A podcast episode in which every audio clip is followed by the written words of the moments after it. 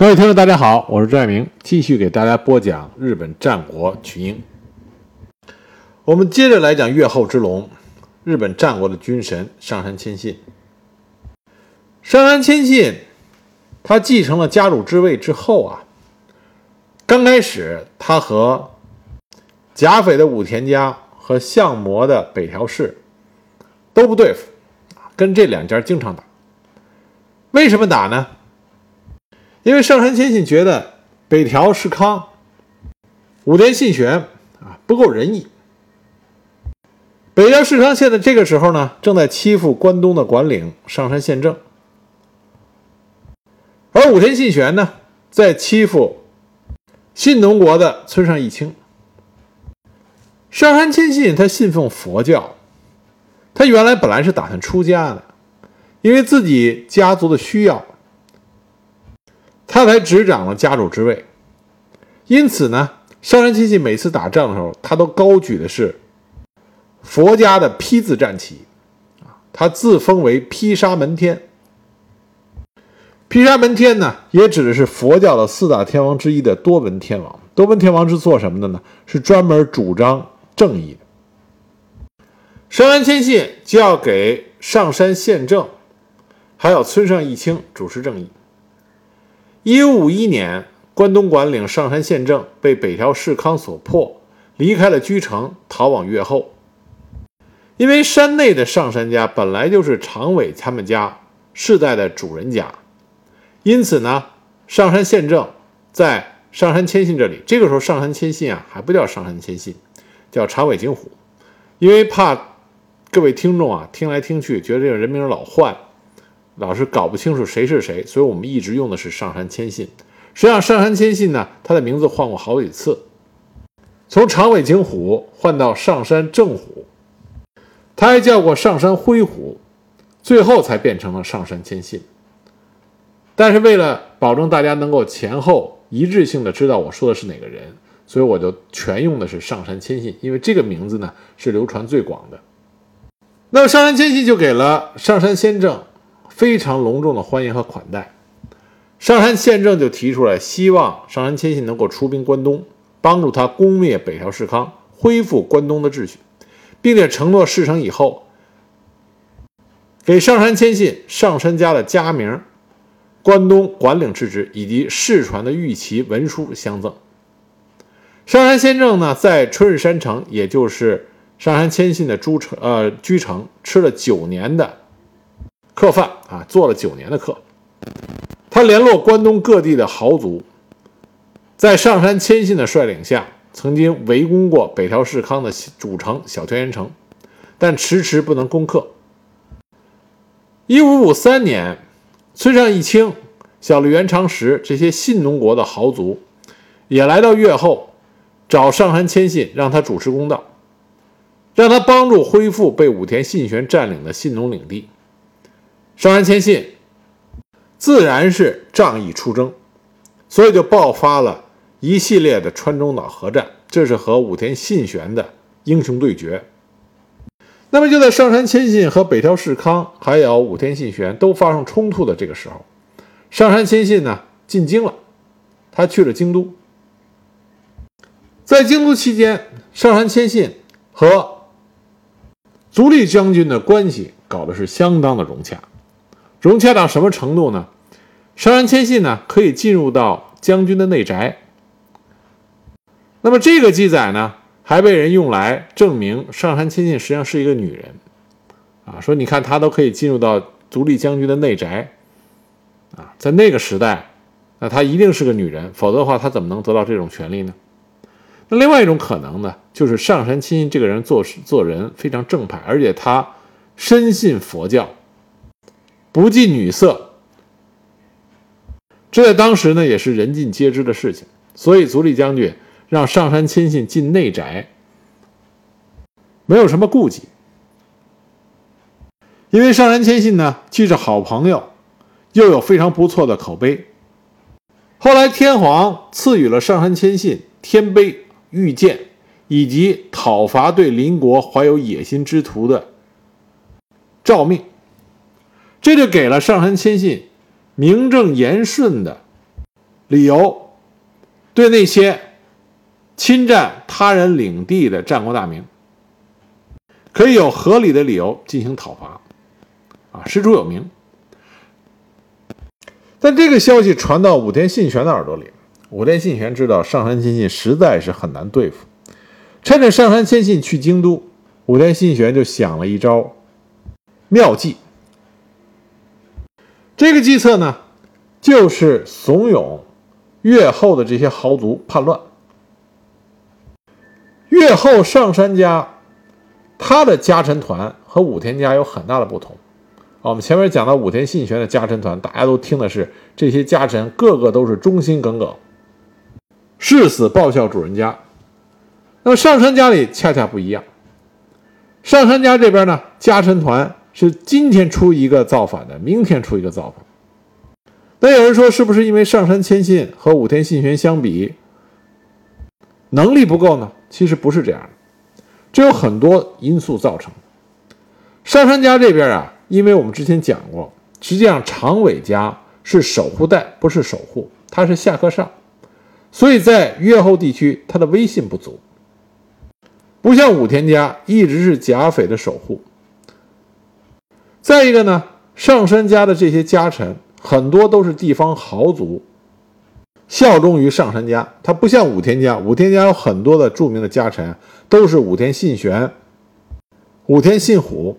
啊，一步一步提拔上来的，这样在忠心度上自然是相差了不少。再有一个呢，就是武田信玄和上杉亲信这两个人的性格不一样。武田信玄和自己的家臣团关系比较密切，经常在一起讨论战略，如何作战这些事情。那么上杉谦信呢，因为他深信佛教，不近女色，所以跟家臣团这种私人关系啊，没有那么密切。再一个呢，上杉谦信这个人以仁义著称，手下的家臣反他，他平定以后，他不杀这个家臣啊，饶恕他，依然像以前的重用他。但是过两天呢，这个家臣有可能又造反。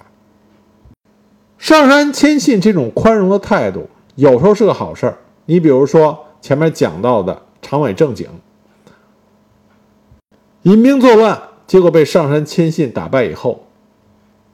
反而成了上山谦信手下的重臣，但是也有那种死心塌地把叛乱进行到底的。在上山谦信统治越后的时候，除了长尾正景的叛乱以外，还有三个叛乱比较著名。第一个呢是大雄朝秀的叛乱。大雄朝秀与他的父亲大雄正秀在家督之争中是支持了上杉谦信的。所以是谦信手下最早的一批重臣。一五五五年的时候，大雄朝秀与同为重臣的本庄实，因为领地的问题发生争吵，结果导致上杉谦信亲自出面调解。但是大雄朝秀呢，认为上杉谦信有意偏袒本庄家，所以就和上杉谦信的关系恶化。一五五六年的时候。因为手下的这些家臣间的领土纷争不绝，上杉谦信给搞得心灰意冷啊，心烦了，所以在一五五六年三月，在给自己的老师天士光裕的信中留下了“功成名就，激流勇退”的话，然后宣告隐退，独自一人前往高野山出家。当时群臣大乱，还是由宇佐美定满和长尾正景两个人召开。会议进行商议，那么这些越后豪族的首领坐在一起讨论以后，得出的结论是，只有上杉谦信能够成为越后统合的中心，除了他，没有人可以说服或者说降服越后众将，能够团结一致的外御强敌。所以他们联名呢，极力恳请上杉谦信复出。上杉谦信趁机要求诸将。提交了联合署名的启事文书，并向春日山城送出人质啊！你们这些豪族都把人质送到我的居城来。那么这些越后豪族为了请上杉谦信复出，也没人敢提出异议。这一年呢，上杉谦信二十七岁，所以在日本的历史考证里，也有人说上杉谦信是以退为进，利用这个方法，他并不是真的想隐退，而是利用这个方法。平息越后豪族内部的这场纷争。那就在上杉谦信的这次出走的时候，大雄朝秀趁机联络武田信玄造反。大雄朝秀的这个造反呢，使得越后出现了混乱啊，陷入危机，但也意外的促进了越后豪族间的团结。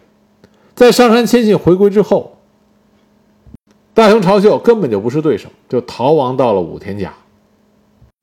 但就是这个大雄朝秀啊，在背叛了上杉谦信之后，对武田信玄却是忠心耿耿，最后一直陪伴在武田胜赖的左右，在天目山与武田胜赖一同死去。越后的另外一个比较著名的叛乱，这个叛乱的发起人叫做北条高广。北条高广这个人啊很有才，北越军坛这个历史记录里啊，就说他是一个气量、骨干、能力都倍于他人的无双勇士啊，这评价很高。但是能力出众呢，眼界也高，自视甚高。北条高广和上杉谦信之间的主臣关系并不和谐，而这个不和谐主要来自于北条高广。他老觉得自己屈居于上杉谦信之下，不服气、不满意，所以一五五四年呢，他串通了武田信玄，在北条城中谋反，但这个叛乱呢，很快就被上杉谦信平定了。但上杉谦信呢，非常宽容，没有给北条高广任何严厉的处分，仍然让他高居要职。本来上杉谦信啊想倚重北条高广的能力，让他负责去监视关东北条氏的动向。结果没想到北条高广在一五六六年居然背叛了上杉家，投靠了北条家，使得上杉谦信的关东攻略大受打击。直到一五六九年，北条氏和武田家交恶，这才被迫与上杉谦信重新签订了越相同盟。在这个条约里呢，北条高广作为条件之一被引渡回了上杉家，结果出乎所有人的意料，两次反叛的北条高广，上杉谦信仍然没有给他处分，所以上杉谦信的这种宽容态度啊，在日本战国期间可以算的是独树一帜啊，就他一个人能做到这一点。但是上杉谦信的这种宽容并没有得到回报。还有一场更大的叛乱，这就是本庄繁长之乱。这在一五六八年，武田信玄呢将目光转向骏河，这样的话呢，他就希望后方啊他的背后上杉谦信别给他添麻烦，让他能够全力对付骏河。为了牵制上杉谦信呢，武田信玄就唆使本庄繁长发动了叛乱，而且武田信玄还怕本庄繁长一个人不够。同时策反了越中的追名康印，以及越中一向宗势力，共同骚扰上杉谦信，甚至连会津的卢明氏和卢奥的伊达氏，都收到了武田信玄的出兵邀请。因此，在武田信玄的这个组织下啊，基本对上杉谦信形成了一个包围的态势。而本庄繁长的作乱，也使得上杉谦信陷入了困境。一五六九年，为了处理本庄繁长的作乱，上杉谦信命令世袭景家与直江景纲两位重臣，在军事、政治两方面对本庄繁长施压。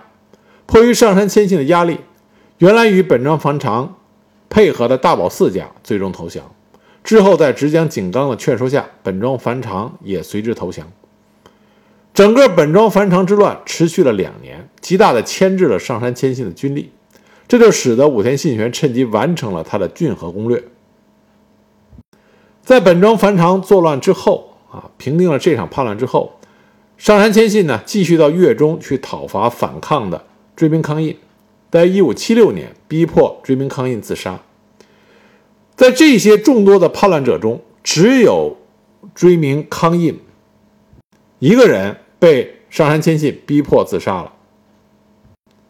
为什么只有他被被逼迫自杀呢？这是有缘由的。因为在上杉谦信继任家督之后，多次应追名士的邀请支援越中，可以说仁至义尽。可在上杉谦信最危难的时候，这个他频繁施恩之人却背叛了他，这让上杉谦信终于发了佛门之怒，他必须死。但是呢，也不是由上杉谦信杀他，啊，亲手杀他，而是逼迫自杀。上杉谦信执掌越后短短三十年，家臣的叛乱次数高达数十次。究其根本原因呢，那还是因为长尾家啊。上杉谦信的本家是长尾家，长尾家是守护代，执掌越户，名不正言不顺。再一个呢，上杉谦信这个人太正义了，从来不动心思去劫掠别人的领土，除非是迫不得已，别人打他，他去劫掠别人，他自己很少主动的出兵，大规模的扩张自己的领地。那么这个后果就是呢，他的家臣们上沙场去跟敌人拼命，却得不到应有的领地封赏，因为你没有打下更多的领土啊。久而久之呢，跟上山亲信之间就不能同心同德。再加上旁边有武田信玄这个强敌，武田信玄不仅打仗厉害，尤其在外交调略上他也很聪明。为了让上杉谦信不干扰自己对骏河的攻略，武田信玄对上杉谦信的家臣是极尽挑拨之能事。几乎越后的这些家臣叛乱，每一场叛乱背后都有武田信玄的影子。那么在平定了这些叛乱之后，上杉谦信就可以放手和武田家、北条家一搏。我们前面讲武田信玄的时候，给大家讲了。川中岛合战啊，历次的经历。那么在第三次川中岛合战的时候，关东管领上杉宪政再度逃到越后，将关东管领职、重宝等一系列代表着关东管领身份的这些东啊事务，都一并转让给了上杉谦信。这样呢，上杉谦信就第二次进京，由朝廷和将军正式认许了这一继承。那么上杉谦信回到越后以后，就以关东管领的名义，集合了关东诸侯共计十一万五千的兵马，讨伐逆臣北条氏。北条氏康的居城小田原城被上杉军围困了一个半月，但丝毫没有要陷落的迹象。啊，北条氏康、上杉谦信、武田信玄，当时真的是棋逢对手，将遇良才。就在上杉谦信打算继续围城的时候，他收到了北条的盟友武田氏乘虚进兵信浓的探报，所以只得放弃了攻取小田园的打算。在去迎迎战武田信玄的路途当中，上杉谦信顺路就到了鹤冈八幡宫，就在镰仓，举行了关东管领的正式就职仪式，接受了上山宪政的上山这个姓氏。当时改名是上山正虎，然后在同年十二月，又受到将军足利义辉赐予足利义辉这个名字中的辉字，所以他又称之为上山辉虎。换了新姓氏，上杉谦信率领大军就和武田信玄来了一场川中岛第四次合战。我们前面讲武田信玄的时候，具体给大家讲了川中岛第四次合战。双方都是伤亡惨重，上杉家阵亡三千一百多人，伤兵六千人；武田家战死四千五百多人，受伤超过一万人。当然，这些数字呢都很难有一个确定的考证，但的的确确，第四次川中岛合战是战国史上打得极为惨烈的一次合战，而且是少有的恶战，而且最后合战的结果。很难判定谁胜谁负。丰臣秀吉啊，对这场合战有过一个评价，他这说的很简单，他说：“卯时至辰时，上山胜时；辰时至乙时，武田胜时。”啊，就是两边各占上风。关于这场合战啊，后世有很多的演绎和艺术加工。尤其是关于上杉谦信亲自单枪匹马冲入武田军的军营，挥刀连劈了武田信玄三刀。这个故事呢，在日本是广为流传。而又因为上杉谦信是虔诚的佛教徒，有一种说法呢，就增添了很多的禅意。这也是我比较喜欢的一个艺术加工啊。这个说法这么说的：说当时上杉谦信单人匹马杀入了武田信玄的军营，然后直劈信玄的头顶，一边劈一边用禅语发问：“剑刃之上，你有何言？”武田信玄是毫不慌张，用手中的铁扇格挡开谦信的利剑，达到红炉之上一点血。这个红炉之上一点血的是什么样的禅意呢？烧得通红的炉子上的一点血，转眼即化。什么大业，什么虚名，转眼间人生就是一场空。这个版本呢，其实最切合。上山谦信和武田信玄的一生，所以这个版本听上去啊非常有禅意。那第四次川中岛合战啊，上山谦信的兵力大损，这使得他麾下的军事实力元气大伤。因此呢，在一五六四年，他率领八千大军攻向夏总，发动了鸠井城之战。那么这一次鸠井城之战。号称不败的战国军神上杉谦信遭遇了极大的失败。关于鸠井城之战，上杉谦信采取什么样的战阵来攻城？攻城时候采取什么样的策略？实际上，现在的史实啊，现在的史料已经不可考了。我们唯一知道的呢，就是鸠井城当时的守将袁胤真和白井印制坚守不屈，上杉谦信呢不能将鸠井城轻易的攻克。而这个时候呢，北条氏政又派遣地方土豪叫松田康香前来就支援。这个松田康香啊，是一员猛将，据说他杀入上杉家的战阵，所向披靡，还曾经砍倒了上杉家的军旗，使得守城将士的军啊士气大振。上杉谦信在场观战。他看见松田康香的坐骑被长枪刺倒，仍然能够徒步向前，杀毙数人，身穿一身火红的盔甲。上杉谦信当时就感叹说：“据说啊，岩州山上住着赤鬼，这一定是他。”从此呢，松田康香就被人称之为鬼孙太郎松田赤鬼，他的永名呢也响遍了邻国。上杉谦信对鸠井城的攻略啊，一共打了两次。啊，一五六四年打了一次，一五六六年他又打了一次。第二次鸠井之战的时候啊，守将袁印真依然是守住了鸠井城。那么同时呢，他也知会了主家千叶印福，千叶印福呢率军前来救援，里外夹击，上杉谦信再次败北而去。在这两次鸠井城啊鸠井城之战中啊，上杉谦信。在撤退的时候，还遭到松田康香率领四五百人追击他。当时呢，将他的本阵队啊，上山谦信的本阵给击破了。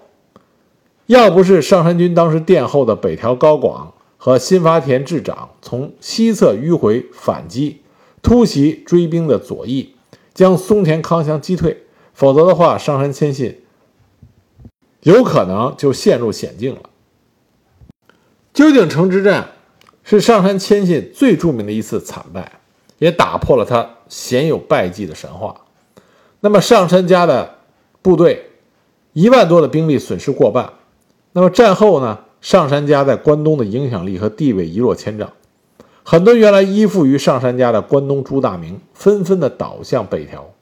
所以呢，上杉谦信不仅输了这一场战役，在战略上。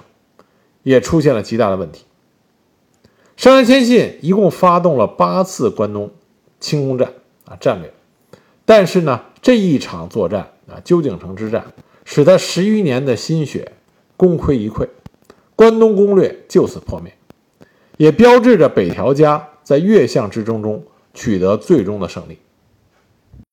也就是在这次作战之后，北条高广投向了北条家。而武田信玄也攻落了上野麒麟城，而上杉谦信也不能再保持对于北条家的战略优势，双方面呢开始了反反复复的这种拉锯战，都没有什么大的进展。直到一五六七年，武田信玄将矛将矛头指向了昔日的盟友金川氏，那么北条呢站到了金川氏的一边，为了一起对付武田氏，北条氏康开始和上杉谦信和好，并且结成了短暂的越相同盟。所以说啊，有人说上杉谦信一生他很少对外去攻打、去攻略，认为他主持正义啊，不愿意去欺负弱小，不愿意去扩张地盘。其实这也不尽然啊。上杉谦信如果有机会的话，他当然愿意扩大他的领国范围，但他碰到了武田信玄和北条氏康这两个强劲的对手。川中岛合战，武田信玄和上杉谦信各有胜负。那么上杉谦信呢，不愿意再和武田家展开那种极耗实力、胜了也是惨胜的这种合战。但反过头就在另外一边呢，和相模的北条氏康也是同样的问题，费劲打了很长的时间，结果最后一仗回到解放前，所有的心血都付之东流。因此，上杉谦信。在和武田信玄还有北条氏康交过手之后，在相当一段长的时间里边，上杉谦信没有再发动大规模的核战。第五次川中岛作战的时候啊，驻守信浓的只有武田胜赖所带的很少的武田家的士兵。据一些史料记载，当时上杉谦信率领是八千大军，武田胜赖只有只有八百余人。但是上杉谦信呢，据说是被武田胜赖的胆识给震慑到了啊，心生畏惧，不敢与其交战，引兵退去。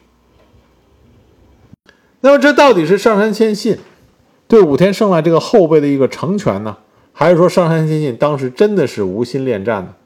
这个呢，已经没有明确的史料可以给我们一个准确的判断。但总之，上杉谦信后来没有和武田信玄。还有北条氏康再有更大的交手。上杉谦信下一个对手就是日本战国最厉害的人物啊，织田信长。至于上杉谦信和织田信长是如何交的手，并且交手的结果如何，下一集呢，我再给大家具体的道来。